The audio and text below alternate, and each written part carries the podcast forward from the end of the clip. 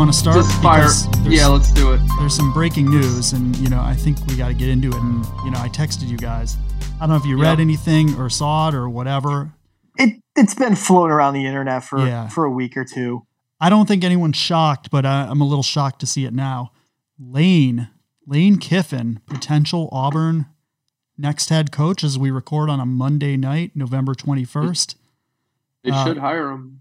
It's great for Auburn. For Lane, what do you think, Dan? Well, I think uh, it makes a lot of sense for Auburn because they're trying to compete with Alabama, and obviously you can see the the fantastic job that he did not only at FAU but at Ole Miss. I mean, they've been ranked in the top fifteen or ten or whatever all year. You know, they're exciting. They they have a lot of good social media, and that's what Auburn's missing. I mean, Auburn's a very lame team right now with no excitement. So you know, I mean, it's a great move for Auburn, but for Lane, I don't think it makes a lot of sense. It seems like the same job as Ole Miss. It doesn't feel like if he goes to Auburn, it's like, okay, well, now he's going to get the players that he needs to win a national title. Um, it seems like a slight upgrade from Ole Miss, but not a massive one. Um, Don't you think? I don't think it. Don't you think don't- the don't think ceiling is sense. higher at Auburn? I mean, they're a, you know, they've got a couple championships under their belt. Ole Miss, you know, is not a championship caliber True. team.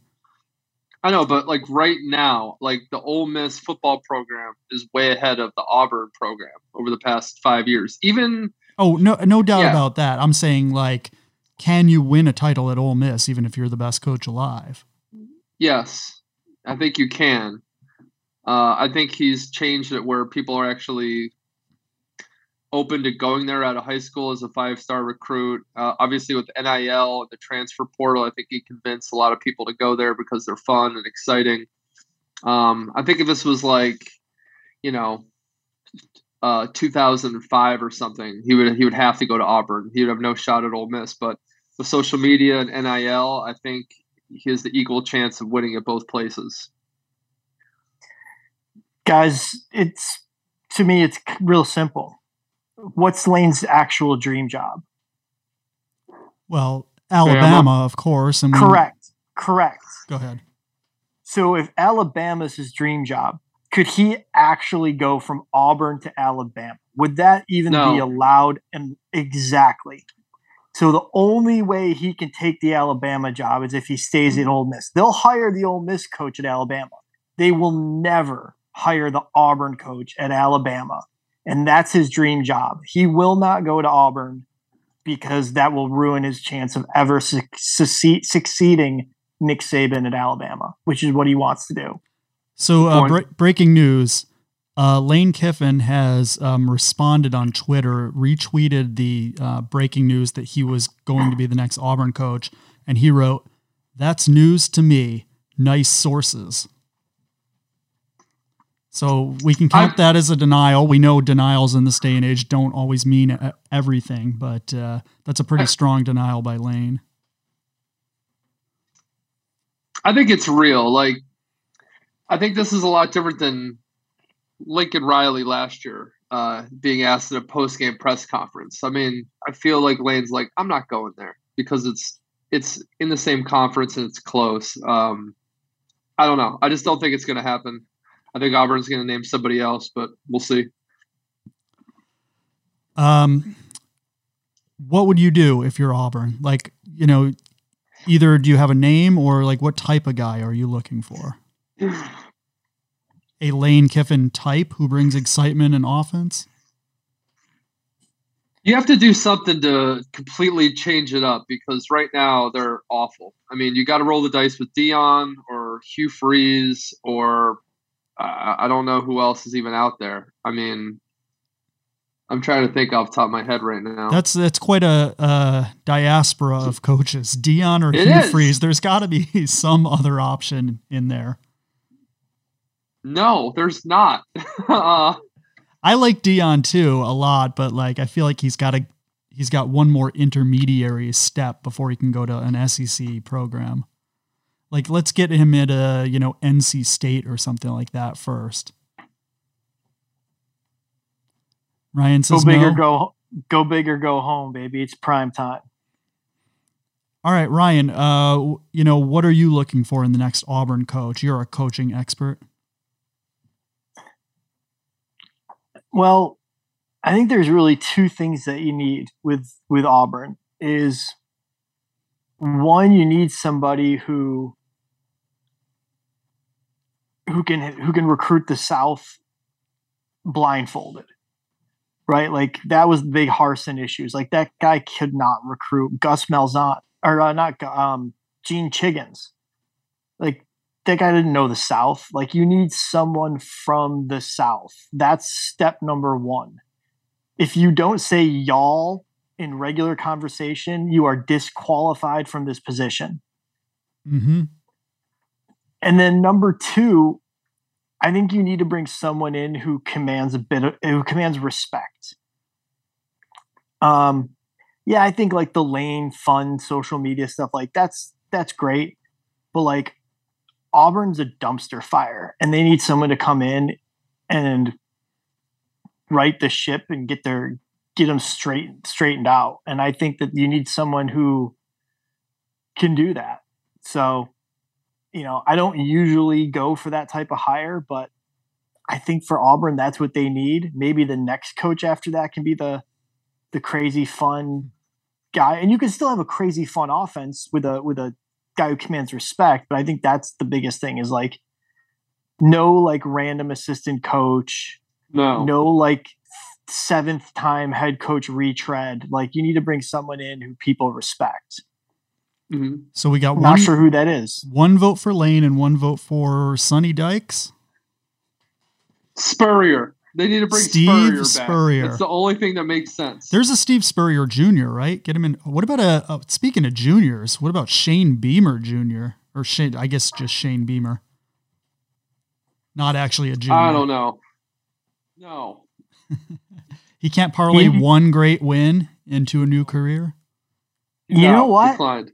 You know who and you guys are gonna laugh because this is gonna be like the most non take the points statement I can make. The more I think about it, why not go get Stoops from Kentucky? Mark Stoops. He's like Oh, His yeah. name. I mean, his name's been around. We're fans of him. Of the Stoops family, he's the one I'd hire. I mean, I think he's done what he can do at Kentucky. Like he did a great job at Kentucky and he stayed there longer than anyone gave like thought he ever would. I think maybe it's time to go to the SEC West and see what he can do. The guy who I like, who I think commands respect and um, plays tough physical SEC style ball, would be uh, Chris Klieman from Kansas State. I, th- I love what he's done since taking over that job. I think he's you know youngish, got a bright future. I like him. I think, and the way you know the SEC is absorbing Oklahoma, Texas, I feel like the Big Twelve is just going to become a um, you know like a development ground for coaches to go off to bigger conferences. I hate to say it, but like the Big Twelve, right. the remaining Big Twelve is just going to be like a feeder league for other bigger programs. I got another name that's I've got in mind, but I'm going to save that for later. All right. Well, if you gentlemen are ready, we can start the show in earnest. This is Thanksgiving week, week 13, Take the Points College Football Podcast. I'm Tom. You've heard from Dan and Ryan already. Um, before we get into this week's lines, which uh, there are many games spread over many nights, um, we were just talking about it how it's an okay week, not as good usually as the Thanksgiving week is, but you know, we said the same thing last week and it turned out to be an awesome week of college football. So there's just no no down weeks in CFB. So uh, Ryan, we'll start with you. Anything you want to reflect on from week 12? Tinder team just keeps coming up roses, baby. You know, like every time we think we're getting ghosted, she re- she replies last second. You know, I, I send her the you up. She makes Nothing us wait. She makes us nothing wait. Yeah. I brush the teeth. I'm getting into bed, and then I get the reply. Boom, let's do this. Yeah, sorry, just got finished with Baylor. What's up? Um, yeah, man, TCU keeps doing it, and uh, with some of the losses, you know, Tennessee most notably, like TCU's carving out their own future. Do we we still think that a one loss TCU's out though, right? I mean, they the, Yes. the playoff committee does Yeah. not want them. No, never. Um, Dan, other reflections? Weird week. Uh, Ohio State was in trouble. Michigan should have lost. South Carolina destroyed Tennessee. UCF lost to Navy, even even though Navy attempted zero passes. Miami had 97 yards of total offense and hit rock bottom. And the UMass Minutemen covered with ease. And more importantly, Iowa, Minnesota, after a hot 10 7 start, pumped the brakes big time and finished 13 10 as expected. Oh, and the Your Opinion is Wrong game. Uh, Texas scored 100 on Kansas, even though Kansas got their starting quarterback back. Uh, yeah, and I think the game still went under because Kansas didn't really score. So figure that one out. No idea. Yeah, we said it um, the other week, but Kansas and Syracuse especially. Um, thank God you got bowl eligible early. They got it done, and then they just kind of called off the dogs. And uh, let's get those teams together for the 20th anniversary of the national championship basketball game. That'll be great. Uh, UConn, our beloved Huskies, laid an egg, not Mm. covering the spread in what I thought was the easiest bet. I only made four bets last week. I texted them to you guys. It was UMass, UConn, Notre Dame, and then my beloved Penn State, which came in easily. Three of them won UMass, Notre Dame, teams I would never normally bet on. And then UConn, which I thought was a lock, loses. So you just never know how it's going to go with sports gambling. Like you can have a good week and yet still lose the one you think's the easiest. So what the hell do we know? Um, well, we'll see what we know because uh, I say we get into the lines. You know, I've got a lot to say about important matchups and you know what's coming over the next couple weeks. But you know, let's just get into the lines and we'll it will all come to us. Danny, All right, sounds good. Let's go. Thursday night, Egg Bowl, Mississippi State at Ole Miss. We're not messing around. This is the Your Opinion is Wrong game of the week. yes, Right off the bat, uh, Mississippi State coming in after on a 56 7 win over Eastern Tennessee State. Uh, Ole Miss got blown out by Arkansas, but still ran for 473 yards and had 700 yards of offense and got blown out. 700 yards of offense and got blowed out. Can I say Good something? There, this one. There is right um, one of my favorite things they do on ESPN is because you know they're all their modern stats, which started like in the '90s, is when they do the stat where they're like, "This is the uh, most yards someone has gotten and lost by this much since at least 1996." They're, I love the uh, the at least stat. They're like, it could have been since 1940, it could have been since 1897 we didn't ta keep stats back then, but it's pretty bad. And as long as we've been measuring, this is the worst. Yep. All right. Uh, go ahead, Tom. Your choice. All right, uh, let, let me. Missi- Ole Miss minus two and a half, total 59. All right, let me set this up because uh, if anyone's new, your opinion in, is wrong is Dan's newest, hottest segment, our favorite new segment on the show, where Dan picks a game that is impossible to pick any side or any over under on the total, and uh, Ryan and I will pick.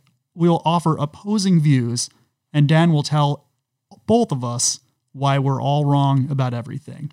So I'll go first.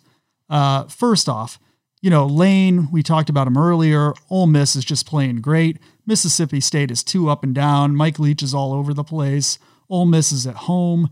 Um, these teams always result in a shootout. So to me, it's easy. Ole Miss is going to win by two touchdowns and it's going to go over. Ole Miss and the over, high scoring game.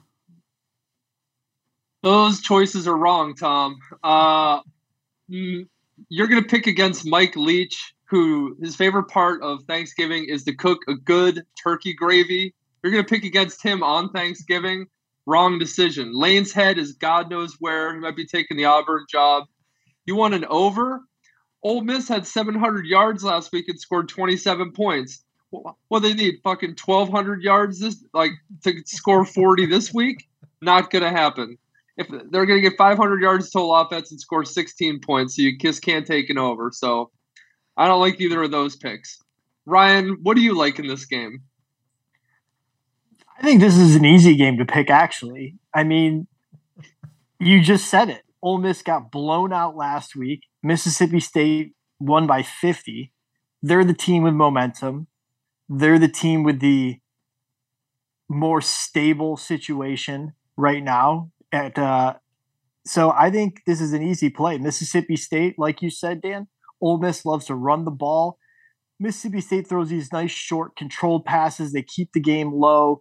Clock's going to run forever, going to run fast. Mississippi State in the under is the easy play for me. All right, those are both wrong as well. Uh, Mike Leach will be way too focused on cooking that turkey gravy in order to focus on this week. Uh, Mississippi State uh, only has two wins in the past six weeks one against lame Auburn and one against Eastern Tennessee State. They've lost every other game. Uh, under is also not coming in. Uh, Ole Miss has given up 42, 30, 28, 45, and they gave up 34 points to terrible Auburn. Mississippi State's definitely going to score 50 on them. So, and, and, and it won't be enough because Ole Miss will outscore them. So, uh, I don't like either of those picks either. It's just, it's just not going to work out.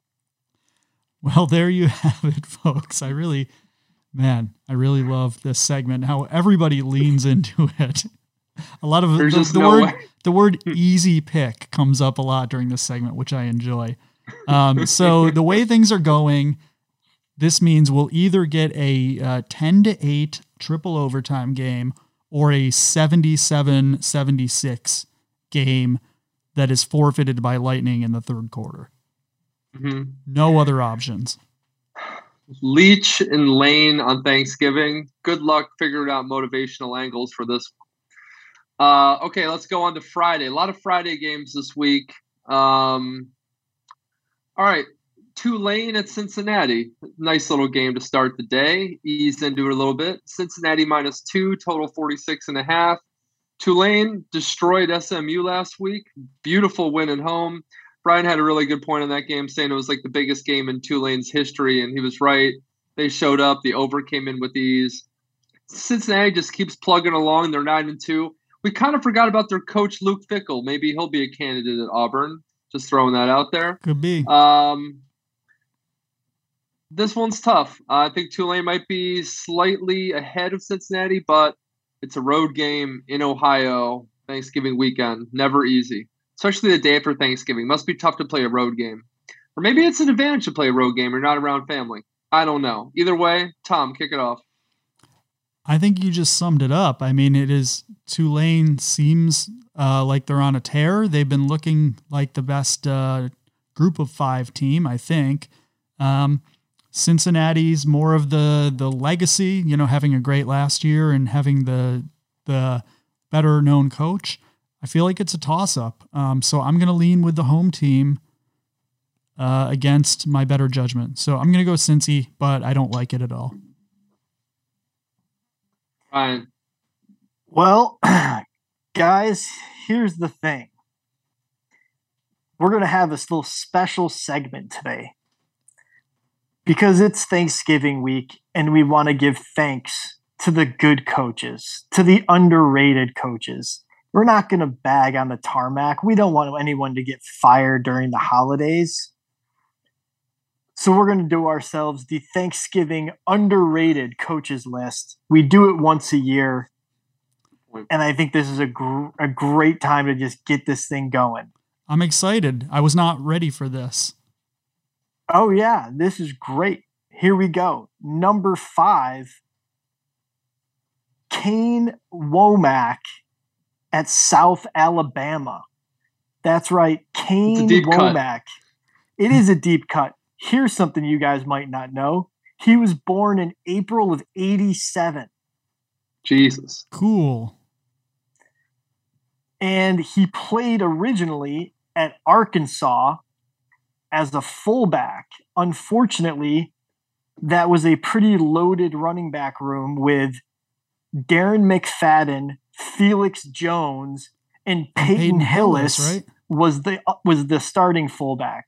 He ended up transferring out of that situation, but Kane Wommack, South Alabama, they uh really good season this year. Uh, I think he's going to do some good things. I like him. All right, number four, we got a tie. We got a 4A and a 4B. We got two smart schools down in the state of North Carolina, and their coaches deserve some shout outs. Mike Elko at Duke, hired 2021, so it might be a little early, but he deserves a little bit of love. Former A&M D coordinator. Man, they could really use him. Mm-hmm. And then Tom's favorite, got to give him the props he deserves. Dave Clawson, Awesome. Yeah. Wake Forest. What he's done at Wake Forest is just absolutely incredible. Uh, a basketball school, an academic school, and he's got them consistently scoring points, playing a fun style. Dave Clawson, props. Number three, going to put him on the list despite being his first season. Sonny Dykes at TCU. This is just everywhere he goes. He uh, he wins everywhere, so he gets the underrated coach appreciation because he should have gotten a bigger job by now, and uh, he might get one after this. Yeah. Not not underrated for long. No, but take the points favorite. We've been on him for many years. Number two, you guys might not know this guy either. Jeff Traylor at UTSA, the Roadrunners. 28 and 9 record currently in his third season there. That's pretty ridiculous. That's really, really good. UTSA. Now, here's something even more incredible. Where did he come from? He came from the high school ranks in Texas, Class 4A. That's the second biggest of the uh, the Texas classes for football. He had a 175 and 26 record in Texas high school football in 14 years. F- Like four-time coach of the year, like many like three state titles. Like that's impressive. That guy can coach. He's not going to stay underrated long. And at number 1 because this is the game we were talking about, Willie Fritz at Tulane he is underrated. He's been great at Tulane. And as I teased earlier, Tom, a guy in the South that could command respect Ooh. and lead the Auburn Tigers, wouldn't have to move far. He could even steal some recruits from LSU with those Louisiana connections he's got at Tulane now. Willie Fritz is going to beat Cincinnati this week. He's going to a New Year's Six, and he might go on to the Auburn job. That's my pick, and that's my Thanksgiving list of underrated coaches. Thank you, Ryan, for that. I like that. And you were on Willie Fritz last year or two years ago for your uh, underrated coaches. So there's some repeat names. Usually your underrated coaches, much like your tarmac coaches, do not last long. Your underrated coaches do not last long as underrated. Sonny Dykes has been on there before. He's, you know, barely under, I mean, he's still underrated, but he's not um, little known or unknown anymore. He's a highly known, underrated coach. Um, Yes, among football, college football people know who he is, but the general public watching Sports Center before work still don't know who Sonny Dykes is. that's true. All right. I'm going to set up the next game.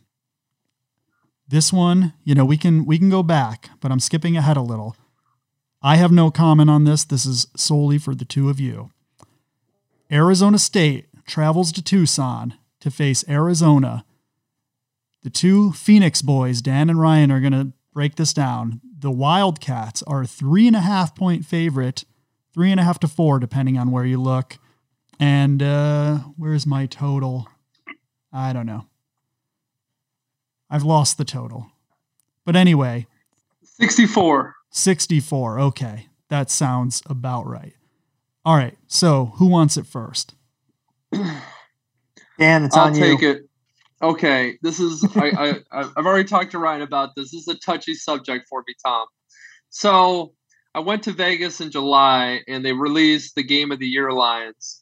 And one of the lines was Arizona State minus 17 in this game against Arizona. So I went to the South Point to bet Arizona plus 17 because I knew Herm was a fucking train wreck and Arizona State was going to suck this year.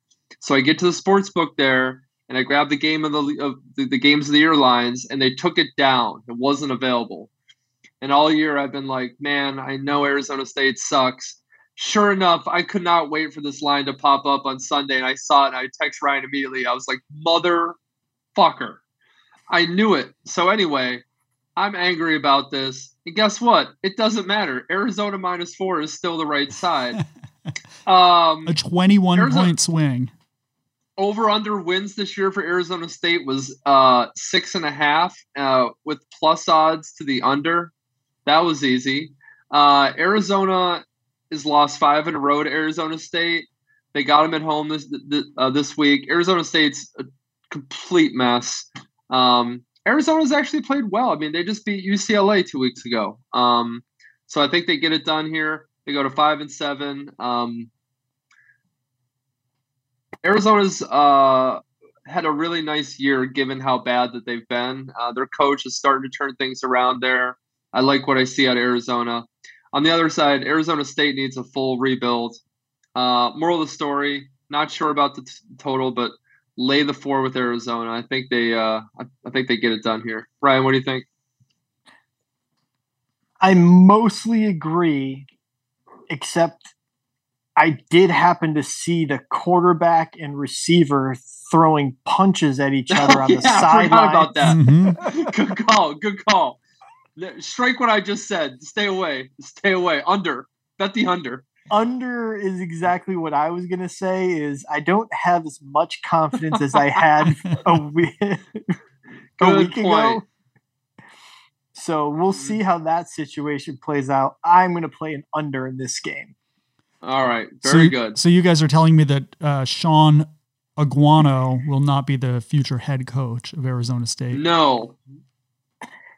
Um, he Bad Iguano might he actually might be because he's such a legend here in Arizona. And he was the Chandler coach, and he's got all those guys, you know, Terrell Suggs and all them. So like, I don't know. The guy's put a bunch of dudes in the NFL. So it's he put more guys in the NFL than freaking Herm Edwards did Yeah, he did. from from Chandler High. I still think it's gonna be that Oregon offensive coordinator from Scottsdale, who coached to like five different programs there in the Valley. It makes sense for him to come back. Um, I think it's Deion.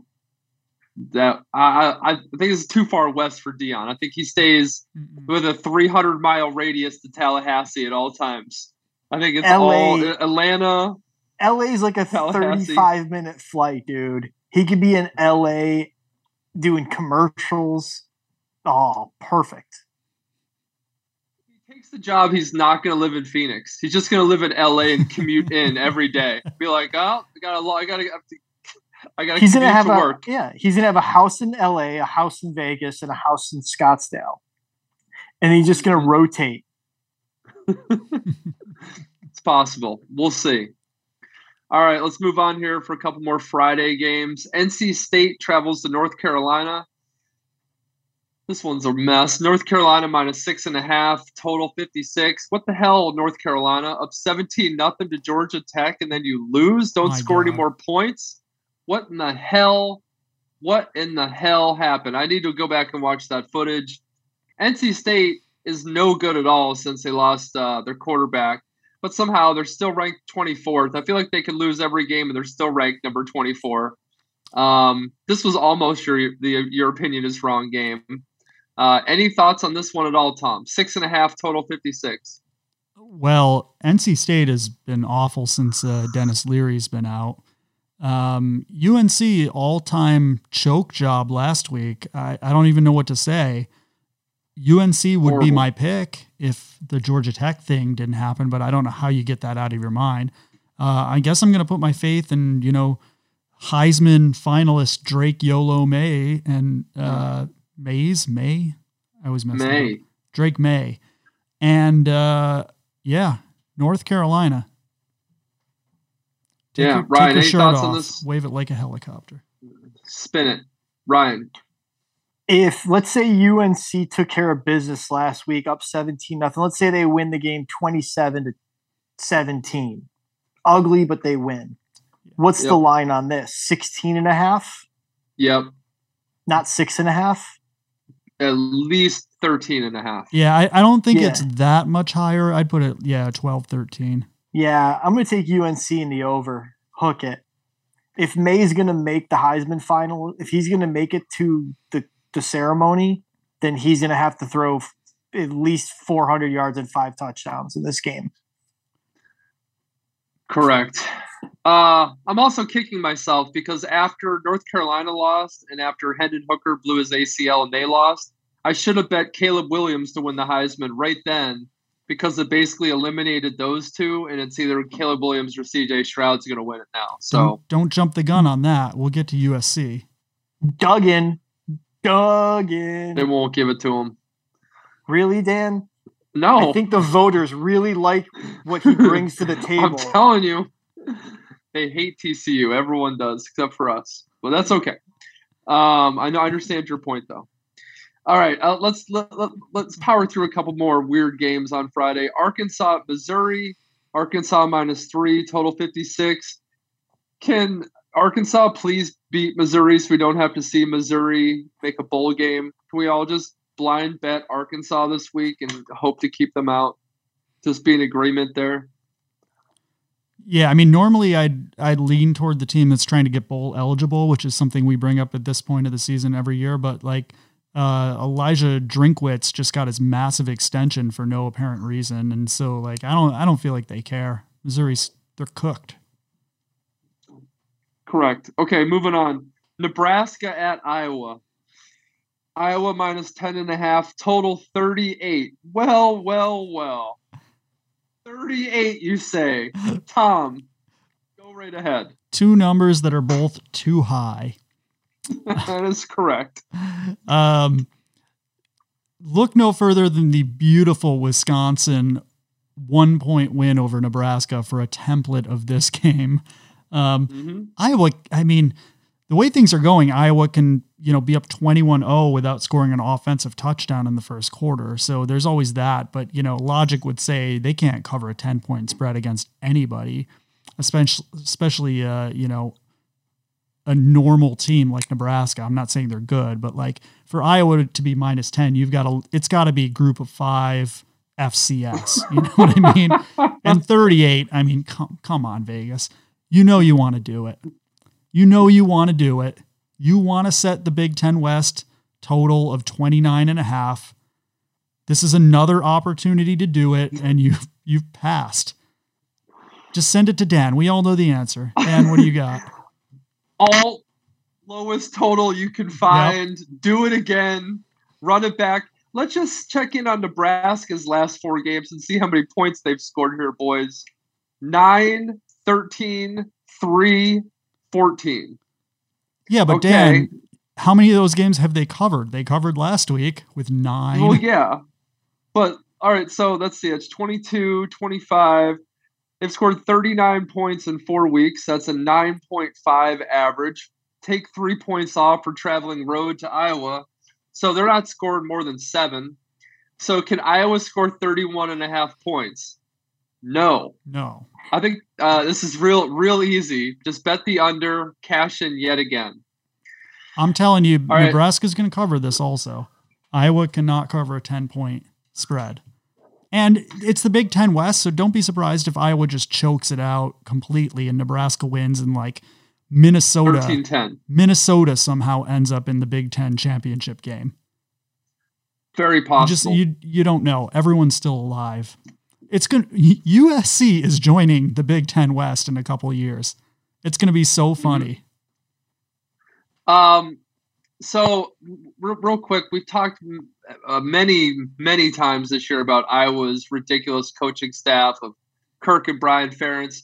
Um, in other college football news, Northern Colorado today fired Ed McCaffrey as head coach, which brings Oh, um, no. family to a whole nother level of bullshit. Ed McCaffrey hired with zero coaching experience. Then he hired his son to be offensive coordinator with zero head coaching ex- experience. And they brought in his son to play quarterback when he had no college offers anywhere.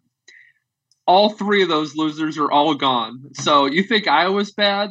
McCaffrey took it to another level at uh, Northern Colorado. So goodbye to all three of those. Just wanted to mention that real quick.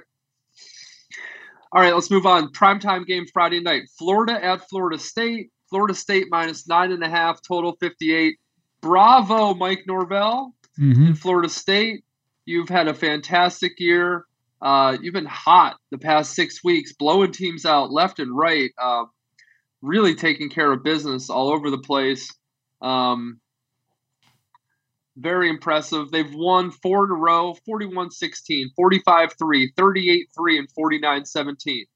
It's pretty good. Good job. Um, impressive. Impressive stuff. Uh, they lost at home to Wake Forest, at NC State by two points, and home against Clemson by six, but they won every other game this year. Florida, on the other hand, is a total mystery. Uh, you never know what you're going to get out of them. Their defense is terrible. Uh, Richardson might be good, might be bad. We, no one still knows. Um, it's a rivalry game, so you know you definitely want to lean take the points, and there's definitely a backdoor possibility here. But I, I, I honestly wouldn't wager against Florida State right now. They're they're playing really really good. Uh, Ryan, any thoughts on this one? No, I mean it's exactly what you said. If you just watching the last month of football, there's no way you can watch these la- these two teams over the last month and see this as as a one score game. I just don't see that. So Florida State's the the momentum play.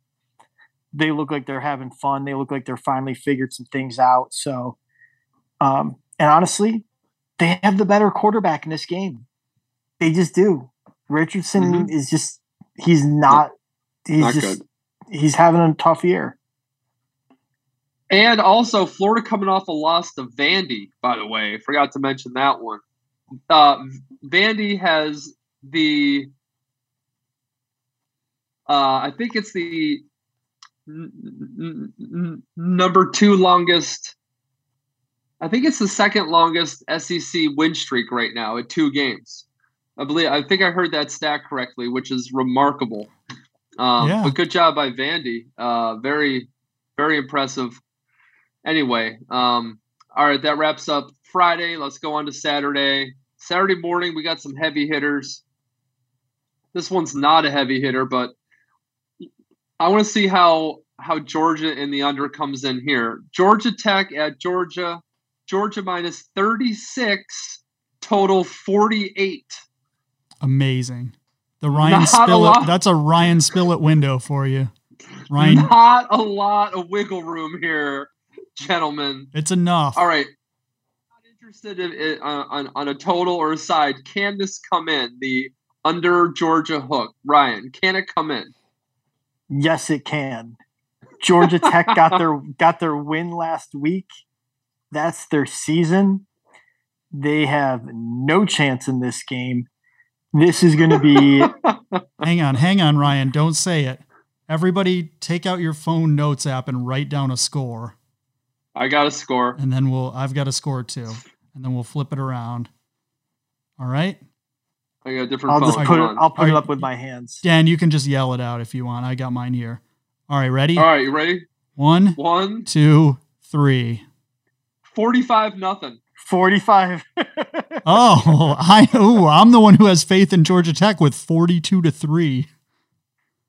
All right, so we got 45 45. nothing. We got two 45 45 nothing. nothings and we got a 42 to 3. We're all pretty much on the same page. So, uh, via the, uh, you know, we run this like a board meeting, you know, we all vote and we come away with one conclusion, which is uh, lay the points with Georgia, take the under, and shutout prop. Z, uh, last week in our, um, uh, you know, um, to prove that I'm, I, am a man of my word, I, I, I, screenshotted you my UMass plus 34 and a half ticket mm-hmm. and my alt under 27 and a half Iowa. This week, I will screenshot you my Georgia under hook bet as well, just to show you I'm a man of my word. I'd like to say something about that, and I'd like to say this directly to the American people. You did that on uh, Friday night. You sent that U- UMass uh, plus 34. So I'm like, all right, I'm a man of my word. I'll do it. I'm not going to bet quite as much as you, but I'll put, I put down, I think, 15 bucks. I got it at minus, uh, or plus 32. So in those 12 hours from Friday night to Saturday morning, enough people bet on UMass, the UMass Minutemen, to drop the line by two whole points. Mm-hmm. So that is the Dan Partridge bump right there. Easy. There's no, never in I'll, doubt. I'll tell you what. There's, you know, when we started this, there was like three college football podcasts. Now there's three thousand. I know that we are we are the only one. Adam, there might be another one who picked UMass, but nobody was adamantly stumping for UMass like us, and nobody's screenshotting UMass lines. So it was it was three new, three end of the third, like like two oh, it was the third. It was, it was three amazing. three. Yeah, and then A and M had a flurry of scoring in the fourth quarter to for a twenty to three final. Ryan called it exactly. This is going to be really bad. That's what you said. like bad. You said 27-16 very close. Very close. Keep as you, Ryan God, said. funny. Let me give some credit to Ryan for a couple things. First off, uh, as you said last week, just keep digging. You'll hit oil eventually, and you can pay that Jimbo buyout because it needs to be done. Just keep digging, Texas. You know. Um, also, going back to Florida, uh, they beat Utah week one, and then I think uh, I think they lost to somebody week two, Kentucky maybe. Kentucky. Yeah. yeah. And uh, Ryan, you said uh, with regards to Napier as the new head coach, you're like, listen, we saw him beat Utah. Everybody thought they were going to be off to a hot start, but it's going to be a bumpy ride. You know, Dan Mullen wrecked the program so thoroughly that it's going to take time to rebuild for, from that, much in the same way it took uh, Mike Norvell time to rebuild from from our beautiful friend Willie Taggart. Willie. Yeah, and you see the fruits of the labor now for uh, Norvell and if Napier can manage to stick around for three years, you know, it's going to take years in Florida years to rebuild from uh, apathetic Dan Mullen and the job he did there. So, Dan Mullen. That, Dan Very Mullen. true, Tom. Um, Thank you, Tom. Dan Mullen, great announcer, by the way, great uh, analyst. Much better than coach. So enjoy that booth. Stay there as long as you want. All right, uh, it's time to stop messing around. Game of the week. Michigan at Ohio State.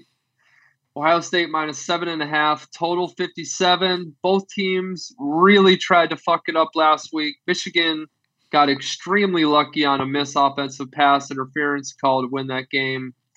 Ohio State decided to jack around as usual and give up 30 to Maryland. Tom, can you lay seven and a half with Ohio State here at home in a revenge spot with everything on the line? in total 57. Is that too low? Question mark. Answer them both. Um, I got a lot to say. First off, go right ahead. This is where I commandeer the show for like 25 minutes. First go off, ahead. watching last week, and this has been obvious for a few weeks. Um, we do our segment that we did in I think 2018 or 17, the greatest teams of our lifetime. And, you know, we broke down, we had the, our bracket. It was like 95 Nebraska, Tebow, Florida, 01 Miami. We did that. And then after that, there were more teams. Like each year, we would look back, like, where does this team rank in the greatest teams of our lifetime? So 2019 LSU, you know, arguably right at the top, certainly top three. That 2020 Alabama team was great. Last year's Georgia team was great. I can assure you, boys, that whoever wins the national championship this year will not be near the top of that list. And uh, no, everyone just wants to lose. Like all these teams, I feel like nobody really wants it. Nobody wants to just win decisively.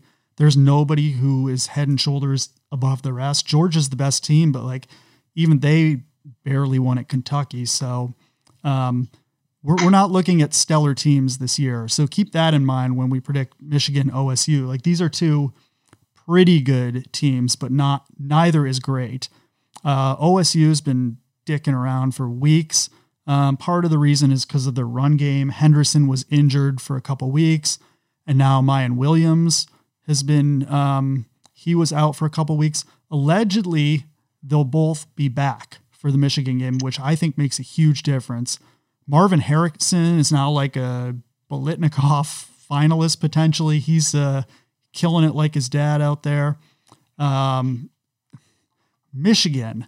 Michigan is a, a, tough physical team, great running back, great run game, good ball control. They kind of reminiscent of those old Harbaugh Stanford teams or even last year's Michigan team. So to me, it's um, two opposing styles, and it's almost impossible to pick. I think you have to take the points. Um, if you were setting aside last week, then I would take eight points with Michigan for sure in this game. And I think Michigan's got a 50 50 chance to just beat them outright. Um, Ohio State gets a slight edge because it's at home and because it's a revenge game. But I think, I mean, I really think Michigan has the advantage in the trenches and in the run game and, you know, in the places that matter. So I'm kind of leaning Michigan just to win outright, but I don't like it. And uh, last week just makes this impossible because of uh, that game against Illinois, which they tried to lose.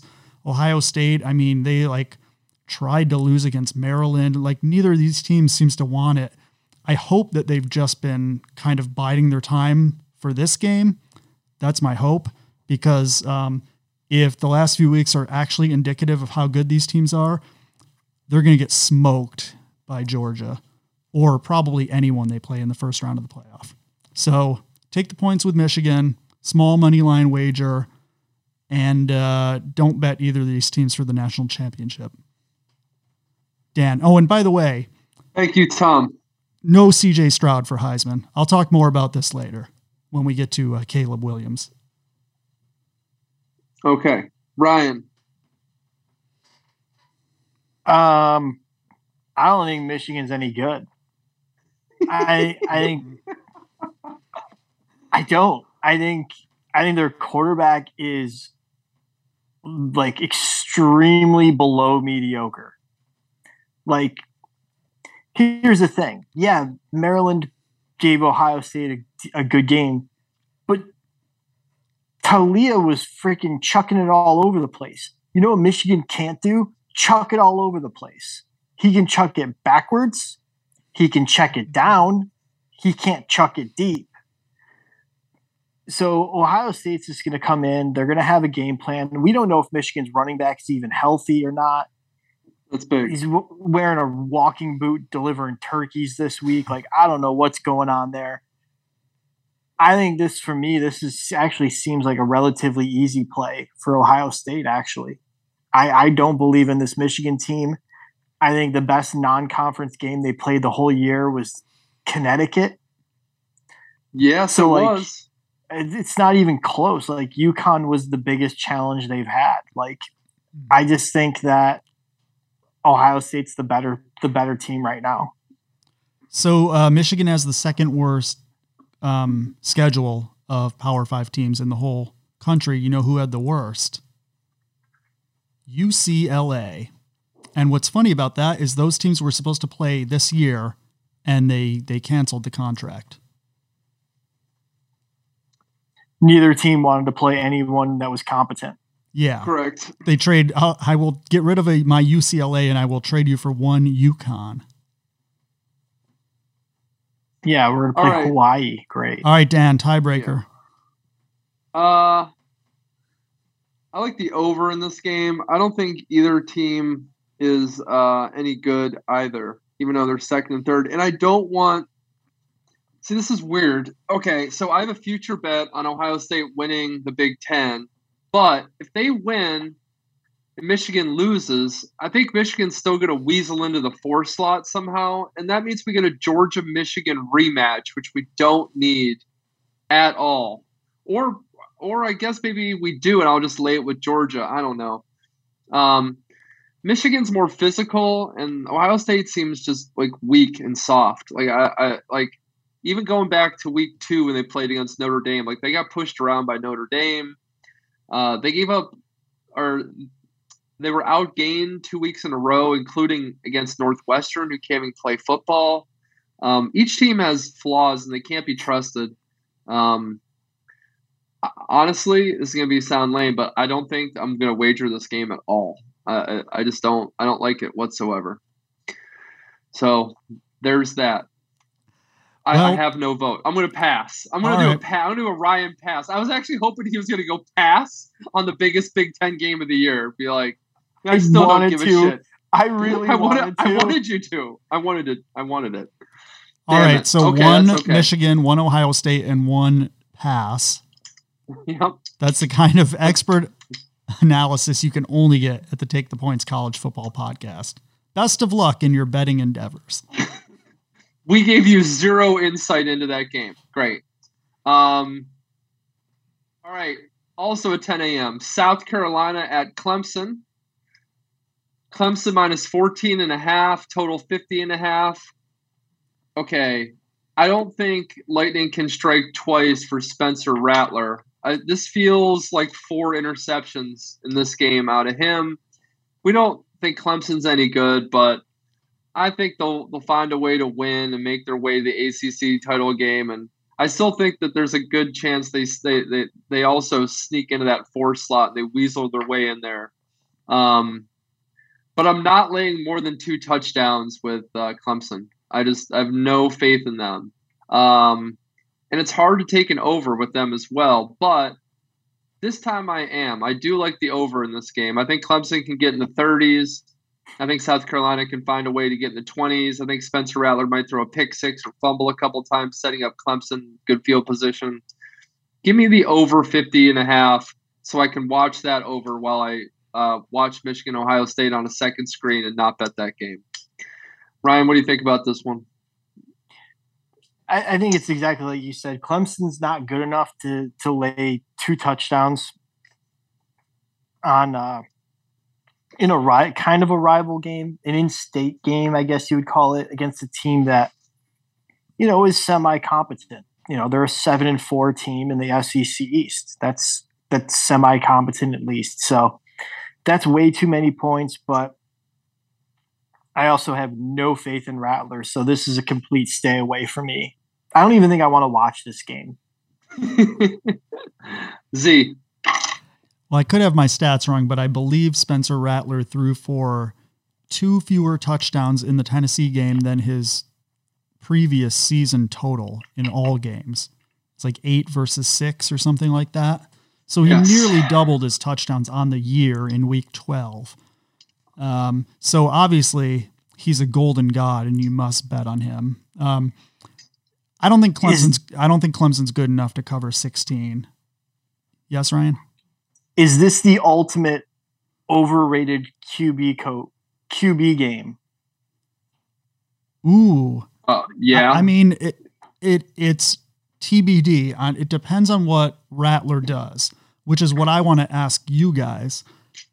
Uh, we have our Zack Mills Award. This is for a quarterback that looks promising their freshman year and then gets worse and worse each year. This year, however, in year 10 of doing this show, we had two guys who we thought were our most promising Zack Mills candidates ever in the history of the show in Spencer Rattler and Bo Nix. And both of them now are really, really good.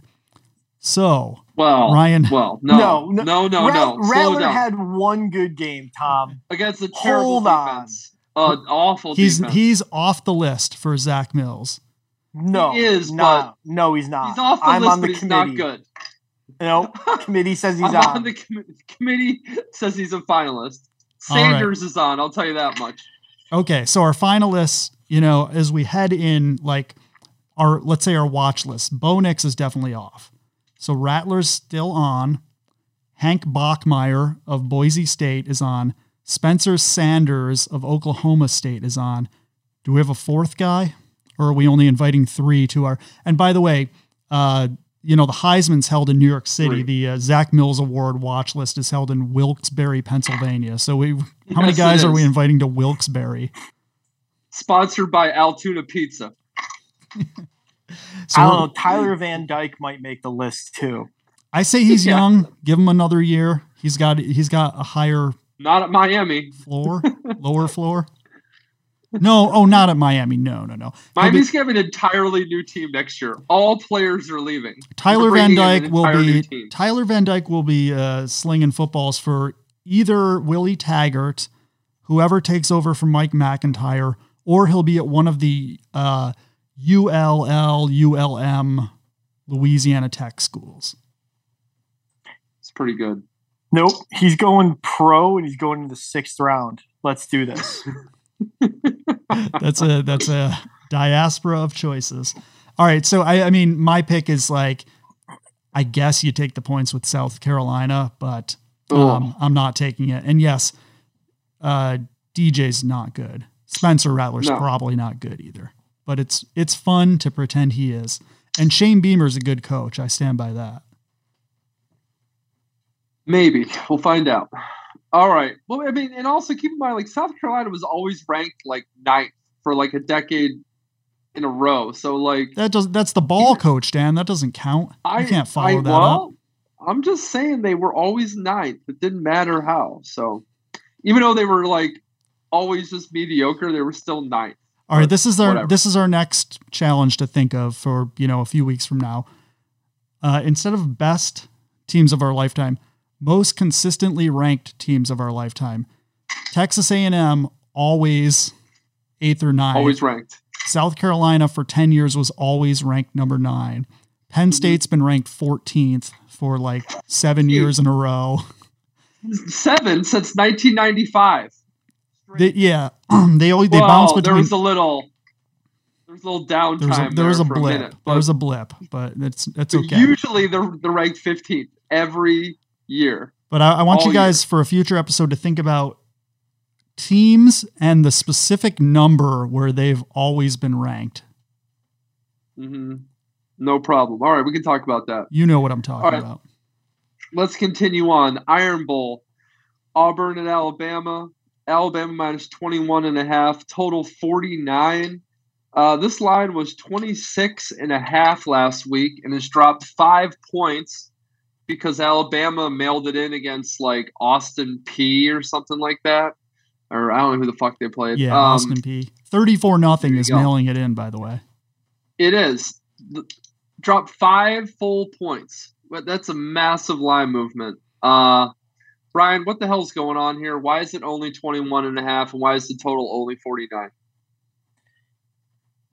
the total 49 makes sense because Auburn can't score and Alabama's been having some trouble scoring themselves. I think the 49 is th- actually the best play in this game is the under. I don't know that I trust Alabama to to completely blow them out. That's that's a lot of points. But at the same time that could never take Auburn in this spot. They haven't proven that they deserve any type of bet at all. So for me, I'm going to take the under in this game and just watch a classic Iron Bowl game that's going to end in like two hours and 26 minutes. I like it. Z, Yeah, same pick. Uh, relatively close game and an under. uh I like Alabama and no clue on the total. Um you know, it was just one year ago that if Auburn manages the clock collect, uh, correctly, Bryan Harsin still has a job. But they did not, and he's gone, and now we have rumors. So very interesting. People forget last year's bowl game. I mean, Iron, or sorry, Iron Bowl. Auburn should have beat them, and they weren't even good. But uh, That's when I don't know. um, Bryce Young won the Heisman, basically. That was his Heisman moment. Yeah, true. All right, let's move on to Corvallis, Oregon at Oregon State. Oregon minus three, total 56. Uh, very fortunate to beat Utah last week. If Cam Rising played even like a three out of ten, Utah wins that game by uh, ten points plus. But he was unbelievably bad. Three interceptions, no touchdowns, missed a wide open wide receiver on fourth down. with all that, they lost twenty to seventeen. Bo Nix was really hurt. He couldn't run. He couldn't step into a throw. They played him just because the backup couldn't function. The backup came in for one play the entire game, fumbled the ball. Utah scooped it and scored a touchdown. It's the curse of the Oregon backup quarterback. I've never seen anything like it. Um, it's always been that way. Okay, so fast forward. Give me Oregon State in this game. Uh, if Bo Nix is injured like he was last week, Oregon's totally fucked on the road. If he's healthy and heals up, Oregon probably wins this game by seven points. But uh, as of right now, I like Oregon State, but I don't love it. Ryan, what you got? Total 56 and a half, by the way. Uh, question is Is Oregon locked into the Pac 12 title game regardless of this outcome or not? If there's no path for them to make the Pac 12 title game, and this is basically just their last game of the season before the bowl, then this is a total stay away. So the, for me, this is Oregon or nothing. Okay, uh, um, I just looked it up. Washington at one and zero oh against those other two teams would get in over Oregon if Oregon loses. So if Oregon loses, Washington and Washington wins, Washington goes and plays USC. All right, so I'm going to take Oregon. All right, Z, any thoughts on this one? It's early. It's it's three thirty your time. I don't have thoughts. I will be happy to watch, and I'll be happy to see Michael Penix win the Pac-12 championship game. Okay, well, I'm sure you got thoughts on this one. Me and Ryan have no thoughts. Minnesota at Wisconsin. Wisconsin minus three and a half, total 34 and a half. That's three and a half points Ooh. lower than Nebraska, Iowa. Ooh, this is tough. That's These games keep very, getting, keep getting harder. Uh, man, I mean, after Wisconsin's uh, barely eking out a win by one point against Nebraska last week, I guess you got to go with Minnesota, who's at least got a solid running back and not a lot going on between these two teams. Um, I will say, as you guys pointed out, the Wisconsin head coaching job is now posted online and available at uh, whatever, you know, you uw.com slash jobs. Is it on Indeed? No, I don't know. I'm just joking. I think it's just on the like, you know, careers.wisconsin.edu. Um, so I encourage anyone listening to go apply. Doesn't matter what your background is just be like, I'm pretty sure I could get you to seven and 5 mm-hmm. So go on. I might throw in my throw my hat in the ring. You know, I've been out of the game for a while, but I think I got a good case, as good as as good as Paul Chryst. Can't wait till he goes to the MAC in a week and a half. Oh, it's Ryan, happening. Any thought, Ryan? Any thoughts on on Minnesota, Wisconsin? Pass. That's what we call a loaded oh. question. Surprised. All right, let's move on here. Iowa State at TCU. 11 and 0 TCU against home against 4 and 7 Iowa State. Iowa State 3 and 0 out of conference, 1 and 7 in conference. TCU laying nine and a half, total 47 and a half. Go ahead, Ryan. If this game was in Ames, Iowa, I would be shitting my pants. But it's mm-hmm. not. It's in Texas. Therefore, not concerned. Tinder team of destiny. Lay it with confidence. Z. One of Iowa State's three out of conference wins is against Iowa. Just want to bring that up. That's uh, right. Big win. Lay it with our Tinder team. Come on, man. Stick with the Tinder team. Stick with uh, Heisman winner Max Duggan. Let's do it. Uh, no clue. Let me start with that. Um, give me an over 47 and a half. Uh, I think I think we can get there. Okay, let's just scroll through here. Let me make sure. Okay, we got one, two, three, four. Okay, yeah, we got some games left. Michigan State at Penn State. Penn State minus 18, 52 and a half. Michigan State totally fucked it up last week and lost to Indiana. Real bad loss. Uh, Penn State continues to be the easiest team to bet on. If they play Michigan and Ohio State, do not bet on them. If they play anyone else, Do bet on do them. bet on them. Yeah. Does it continue this week, Tom? 18 points. Well, yes. It's this the safe bet on paper is easily Penn State minus 17, 18, whatever it is. Um, you know, Michigan State, as you mentioned, uh, as predicted on this show, lost to Indiana. And uh, they're they're about the level this year of an Indiana, Rutgers, Maryland type team, which Penn State have have dominated. So Mhm. this should be this should be a 48 to 17 game. It really should be. Um, the only thing that scares me a little is that Michigan State is uh, five and six, and so this is their chance to get bowl eligible. So if they care, if they want to, you know, prolong Mel Tucker's $95 million career another year, they're going to want to try in this game. But uh, there's no evidence that they care about that.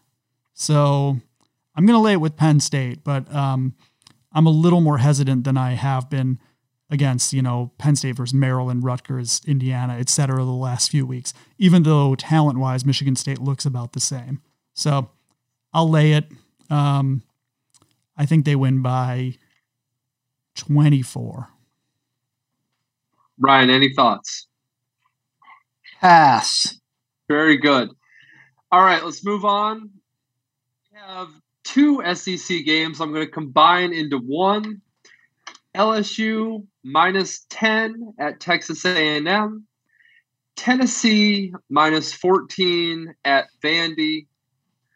Which home team is more likely to win this Saturday? Ryan. My God, you're going to make me take Jimbo Fisher, you asshole. No, no, I'm not. I'm, I'm not. I gave you an option. no, you didn't. Joe Milton's involved. Joe Milton, baby. Joe Milton, A guy who a football. a guy who couldn't play for Michigan. We know how Dan feels about the Michigan quarterbacks, and this is a guy who transferred out. Oh, God. rock, rock, rock bottom, and Vandy's going to get bowl eligible with a win. How can you not take Vandy? How Isn't can this- you take Vandy?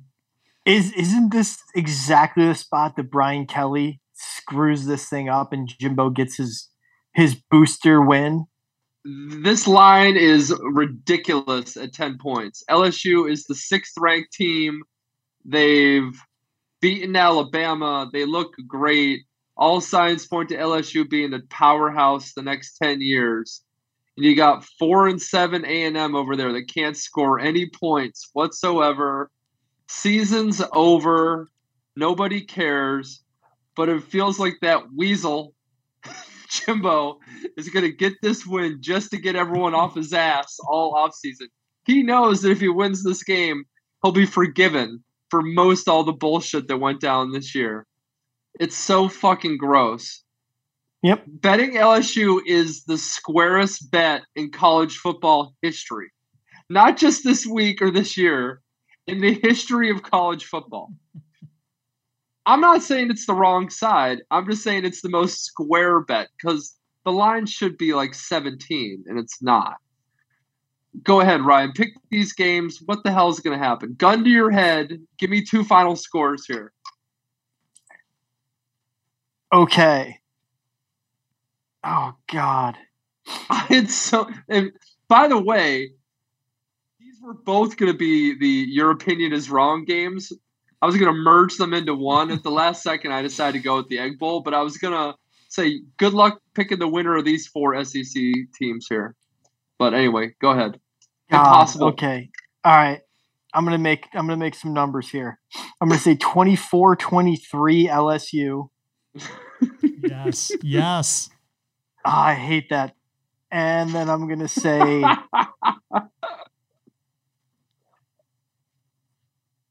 I'm gonna say 28-17 Tennessee. Tom, give me two scores here. I love want no, sco- I'm I love both of those scores. And I'll tell no, you I want I want your own scores. those are my I scores. want these. Okay, good. It's All right, exactly fine. the same. Now, here's the thing. I think LSU could definitely lose this game. Um, and if, if they do, does that mean Bama is back in the SEC championship game? No, Or it's still LSU? still LSU, Okay. who's going to be getting 24 points to Okay. Georgia if they lose this game. By the way. All right, here's my pick now. Texas A&M 24, LSU 23. Oh God. And then LSU beats Georgia in the SEC championship game. Possible. That's weird Brian year. that is Brian Kelly. And what do you like for Tennessee Vandy? Uh I mean 28-17 sounds perfect. I'll say 28 to uh 28-19 just to throw you a curveball, but I'll take those 17 points for sure. All right, I'm going to say 13-10 LSU over A&M. And then I'm going to take Vandy to beat Tennessee 31-27. Ooh. I, I I like Vandy a lot plus the 14. Two SEC wins in a row. They just beat Florida. Tennessee's whole season is over. Hooker's out an ACL. The goalposts are in the river. Now that looks foolish. It just doesn't. It feels like Tennessee might just lose this game. If not, I don't think they're winning this game by three touchdowns. I just I don't. Um, I like Vandy a lot, like a lot, a lot. I will show you the screenshot of that bet. It's going to be a big one too. okay, Notre Dame at USC. Oh man, more nonsense. There's a lot of Mhm. fucking nonsense going on late night on Saturday. By the way, strap in and pour yourself a scotch. Anything can happen. I'm ready for this Um, one. USC minus five, total 63. USC seemed pretty emotional beating UCLA last week. Looks like they won the national championship. Um, Notre Dame, sneaky, under the radar, been scoring a lot of points lately. Tom, take it. All right, you want to talk about choke jobs. Biggest choke job, multiple choke jobs of the year is Notre Dame losing to Marshall and a horrible Stanford team early in the Mhm. season because they had the one loss to Ohio State where they actually looked pretty decent. And now they're playing like a top 10 team. And meanwhile, you said uh, USC, you know, that was their Super Bowl. Another thing I noticed, you talk about Caleb William uh, for Heisman he's throwing it against the worst defenses I've ever seen. You know, I don't watch much Pac 12. I've watched true. two Pac 12 games in two weeks, and that's, you know, I told you I watched Oregon versus Washington. I was amazed by the speed, and I was like, oh, I got to watch more of this Pac 12. I watched uh, USC UCLA last weekend, and I was amazed by the horrid, horrid pass defense by UCLA, by both teams, really. But it's atrocious. And I think they're in for a big shock when they play a real defense like Notre Dame. And we're all going to be like, I thought Caleb Williams was the Heisman frontrunner. I thought this team's been scoring 50 points a game. Why is it 14 10 late in the third? Um, I think Notre Dame's going to have their number. I think Notre Dame's going to win this game outright. I think their defense will be able to play well enough to slow Williams down and end his Heisman campaign. If USC wins, I think, you know, it's a three point last second field goal type thing. So uh, I want Notre Dame. I think they're going to win it outright. No If Notre USC Dame ha- playoff. If Notre Dame hadn't lost to Marshall and Stanford and they win this game, they're in the playoff. yeah, yeah, Uh, that's exactly. It's crazy. Crazy. Ryan, what you think? Well, since I'm the one that watches West Coast games and Tom doesn't know what the hell he's talking about with Pac 12 defenses because he doesn't realize that, that Kyle Whittingham runs the Pac 12 defense. And so there are good defenses in the Pac 12. And USC beat that team this season. USC is that wasn't their Super Bowl against UCLA. They were just excited because they beat the rich assholes from across town. It's always a big rivalry game. They just don't like them. No one likes Chip. Everyone gets excited to beat Chip's team. It's fine. they've been playing DTR for a decade. It was just we're good here. USC is going to smoke them. This is Notre Dame's not as good as people think they are. They really aren't. They it's a lot of smoke and mirrors. I don't believe that they can actually go up and down the field with a team as talented as USC is. So for me, give me USC. The five is nothing, nothing at all. I like the over in this game of 63. I think Notre Dame scores in the 20s or 30s. I think USC scores in the 30s or 40s. I think there's a lot of ways this over comes in. Give me the over 63. All right, we got a couple random ass games to finish out the show. Syracuse travels to Boston College. Syracuse trying to pull off the 6 0 start, six losses to end the year if they can blow this game somehow. The old Ryan Spillett 2008 fantasy football uh, uh, move, which he, Ryan started six and zero, finished six and seven, and made the playoffs. One of the great feats in fantasy football history. That is that is backing into the playoff. It was the best ever. He's like, my team is so bad, and he just lost every week. He's like, playoff bound. Um, Anyway, Boston College can't really even play football, but Syracuse looks terrible. Is Syracuse going to be able to cover this number, Ryan? Uh, cover, not quite sure about cover. Yes, they're going to cover this. And here's why because Dino is going to be the first coach to go from the tarmac to actually Shang Tsunging a coach. He's going to actually go from being on the tarmac to getting someone on the tarmac in the same season. So congratulations, Dino. They're going to win this game by 20, and BC is going to fire their coach after the game. Tom. Ooh, I mean, both these teams just don't want to win a game, but I think BC is No. worse. They look horrible, man. Um, but Cuse laying eight points with Cuse scares me too. This is terrible. I definitely won't bet it in real life, but for the purposes of this show, I will lay it with Cuse. Ryan, uh, Dino and Bret Bielema off the tarmac for good, or is it Hotel California still where you never truly leave? No, they're still not good football coaches in general. So they're they're still on the watch list, and they will remain there uh, for the foreseeable future.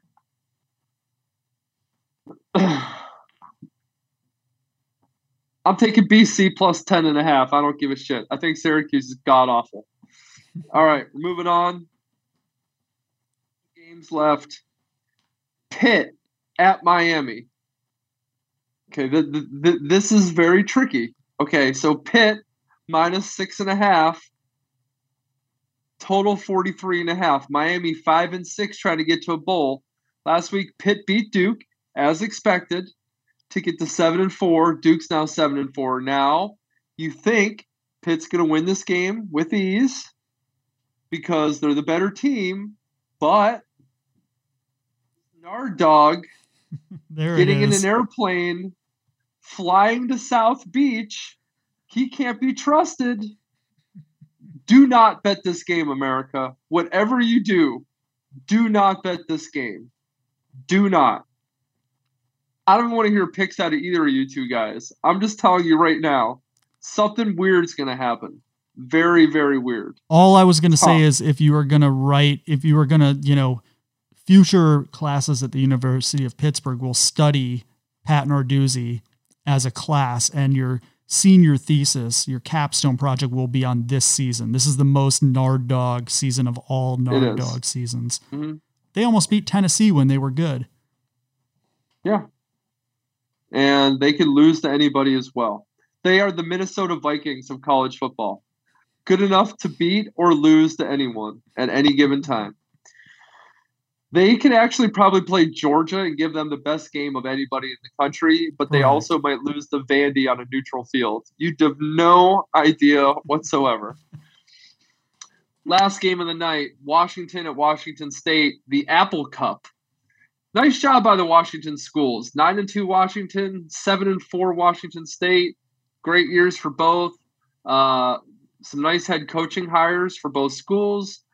Um, instant uh, improvement for both teams. Washington minus two and a half, total 59. I'll take this one. Uh, I know it's a rivalry game, but Washington's a better team with a better quarterback and a better coach. It's under a field goal. I like Washington a great deal in this game. I think they get it done. I think uh, Big Brother shows Little Brother what's going on. Ryan, what you think about this one? Yeah, I think it's exactly what, what you said. It comes down to the quarterback. And right now, one quarterback is much better than the other one. And that's because one quarterback is left handed. And so he's clearly the superior quarterback. I will put my money on the left handed quarterback. Mm-hmm. Z, any thoughts on this one? You will not be awake, but any thoughts on this game? Two thoughts. The reason the quarterback is so good, it's not just because he's left handed, it's because he was forged in fire in a real conference in the Big Ten East, baby. And then he came out to play some JV ball out on the West Coast. That's why he's so good. But what I really want to talk about is uh, I'd like to do a check in on former Washington State head coach Nick Rolovich. Can either of you update me on his latest status? High school, baby.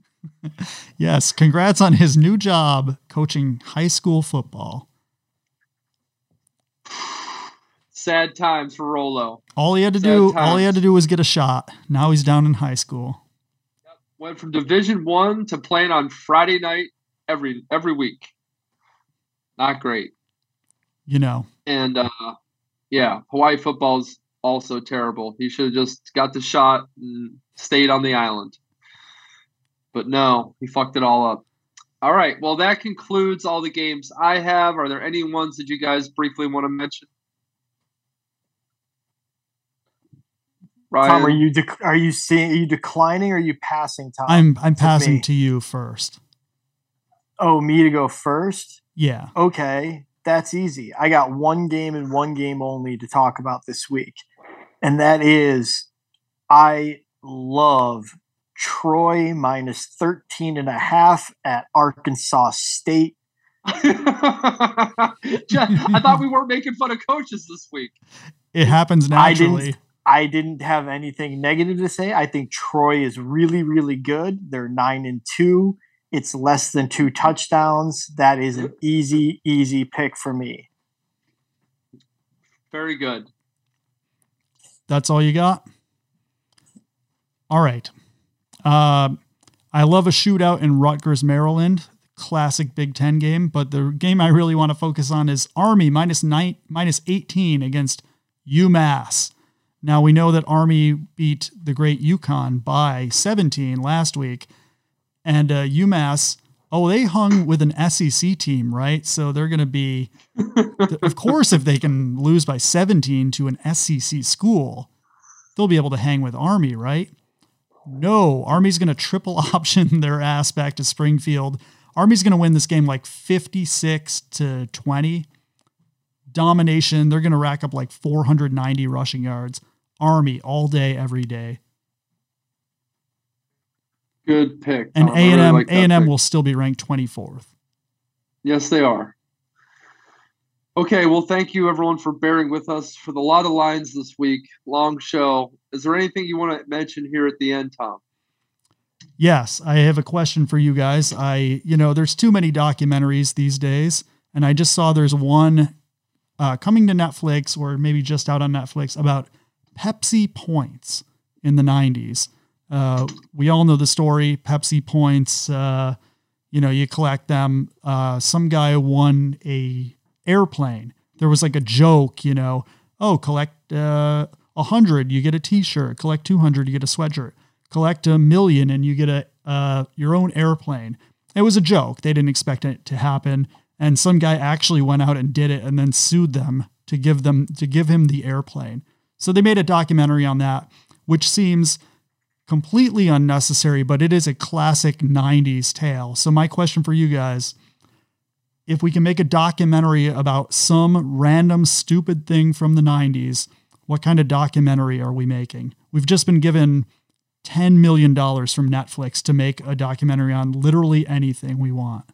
So, what is it, Dan? I'm going to go with the rise of EA Sports. Uh, I want to hear about how they came up with all with all the video games and what went into it, and why they were so popular, and how they took America by storm. And then they also took the world by storm by creating FIFA, uh, which is probably the most popular video game ever. I'm guessing. Um, just an unbelievable job. Uh, EA Sports. I mean, think of how many hours in our lifetime we've we've played an EA Sports video game. Can you even imagine what that number is? I mean, it's remarkable. If I go to heaven, and if there's a heaven, and God's going to say, "What question do you have?" I'm going to say, "How many hours worth of EA Sports video games did I play?" He's going to give me the total. I'm going to say, "God damn, that's a lot of hours." Um, He's going to be like, "You're in the yeah. wrong. You're actually in the wrong place." Thank you for reminding me. Yeah, that or uh, the rise of fighter games, Mortal Kombat and Street Fighter. I want full breakdown on how the characters were created, why they added finishing moves to Mortal Kombat, and uh, the whole hysteria. And we can talk about the movies that were filmed and all that. So that's what I would be into. Ryan's got some non-video game t- takes that are very funny. Go right Good, because I've got a video game one also. So we'll we'll do a Ryan sandwich. Here. Great. Uh, well, well, my initial one that I said sent to you guys was uh was the the koosh ball. yeah. like it was it didn't exist and then it was like a thing and then it was everywhere and then they just I haven't seen one in 30 years and I don't know what happened to them, but they used to be everywhere. So that's an interesting those. That's an interesting one. What what happened to that? That guy got really rich and then hopefully just cashed out. Uh, and then the one that was suggested by our friend Jesus Malverde, who suggested the rise and fall of the starter jacket and that is actually the great the greatest answer of 90s stuff was was that so for me i want to know where where that all came from who came up with the starter jacket who made it popular and why did it become not cool out of nowhere all of a sudden uh, I, I would like to quickly mention that if you are in my home right now and you go to my refrigerator there's a photo on my refrigerator of me and Tom both wearing starter jackets from 1995. Still, it's on the fridge. It, it, will always stay on the fridge. He's got the Penn State. I got the Penguins. Uh, classic. The best jacket PA. of all time. The best jacket of all time. He had the big Velcro pouch right in the front, which you could stash like a whole loaf of bread in. I beads. Mean, just, remember, remember, you had to be if you had the, you had to collect the beads on the string to be the cooler. The more beads you had, the cooler you were. Oh yeah, good call. Forgot yeah, those, the, beads. the beads would be like they would be um, like that version of the teardrop tattoo. They would be like from your old deceased starter jackets. You would add them to the new starter jacket. Or you so would just good. walk through Dick's and just oh no randomly grab beads and just yank and pull them off the other jackets so you can just steal them and collect them. That was the other option. See, you're you're uh, you're gonna be arrested for grand larceny from Camillus Mall if it still existed. This is a perfect transition talking about malls to what I was going to say, but first I've got to mention like eight other things that have been sparked. So, number one, the uh, Dick's Sporting Goods, having worked there, I learned the funniest lesson of working in retail ever. One of the guys who was like 24 when I first started there, I was, you know, 18. He goes, This is the most important thing you need to know. If somebody asks you for something, just say no. Just tell them we don't have that. And then right when he said that, the phone rings and he's like, Uh huh. No, no, we don't have that. As he's talking on the phone, he's leaning on a stack of golf balls that are, you know, up to his elbow. He's like, No, no, all out. No. Thank you. Hangs up. Because yeah, th- they wanted to know if we had golf balls. And so I'm like, this guy's a true hero. Um, and then Dan, what I was going to say to you when we make the uh, EA Sports documentary, which I fully support, there are two scenes that need to be in it they might have to be recreated. One would be when your friend who worked for EA Sports brought a bunch of uh, sample video games to my apartment and we played them. And if they were good, we kept them. And the bad ones we would throw out the window. Yep. And apparently, apparently somebody like almost hit the maintenance person in the head as they were working in the alley, and then we got True reprimanded. Uh, and then that's, I believe, that same Rugby. friend gave us all T-shirts that had our names and numbers on them, and were like EA Sports. Uh, uh, what was I it? forgot about that. It was was- skiing or something, or Winter X Games maybe. It was fucking snowboarding. It was a snowboarding video game, Okay, and we all wore the shirts out to the bar and said that we were we were part of the EA Sports. not just the team. bar the the the uh, espn zone in times square. We got like a special table. They thought we were a, we, they that. thought we were the ea sports x games snowboarding team and we got this like long table with a dozen of us all wearing these giant this is you know new york city where like you can't even get in a place if you're not wearing brown shoes. We're all wearing like my i had like an xxl that was down to my knees and we're just like yeah we're the snowboarding team. Let us in please all those shirts were sleeveless. I came in at like 295 pounds at, at, at, at that age.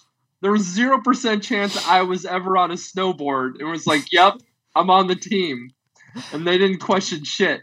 And the funny thing is, yeah, we all just it was there was only one size. It was like double XL. God.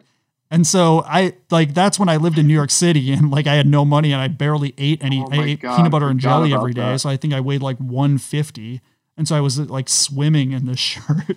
so we had we had the whole team down at the ESPN. Why did we come down to New York City at all? Like, I, like it was me. You guys came to visit me, but but I had an apartment that was like 200 square feet, and you're like, I'm gonna bring a couple friends, and then you I came did, down I with like brought- 11 friends. There, I brought three people with me, and four of us showed up to your like tiny apartment. We're like, we're good, and I don't know what happened. We just drank a lot, and we uh, we ended up at like some club. I remember. I, we went to the no dancing club. There was a, there was a club by me that had a sign that said no dancing, and there were people dancing right in front of it. And your friend Mike Roberts, our friend Mike Roberts, was yelling at the people. He's like, "Look at the sign! Read the sign! No God, okay. dancing!" And then the guy that worked for EA Sports hooked up with the playmate from 1993. Remember that? Yes, She was recently divorced, but was still wearing the wedding ring. True story.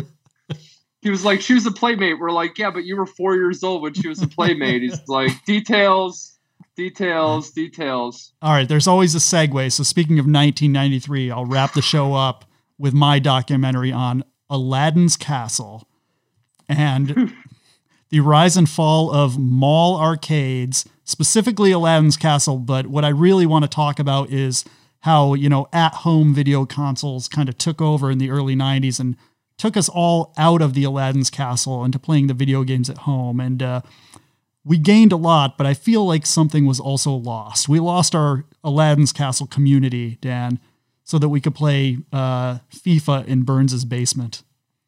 Mhm. And uh, you know, sacrifices had to be made. I feel like there's a there's a microcosm of the world to be learned in the Aladdin's Castle story. Oh, Can be some cool cool scenes of us collect calling your mom to come pick us up. All right, I don't know how we got onto this topic, and I'm probably going to have to cut the last 20 minutes. But uh, thanks for all who endured this podcast and everyone who listens in general. Have a great Thanksgiving. We'll be back next week with a show about all the championship games and you know more to come. So, happy Thanksgiving. Bye. Take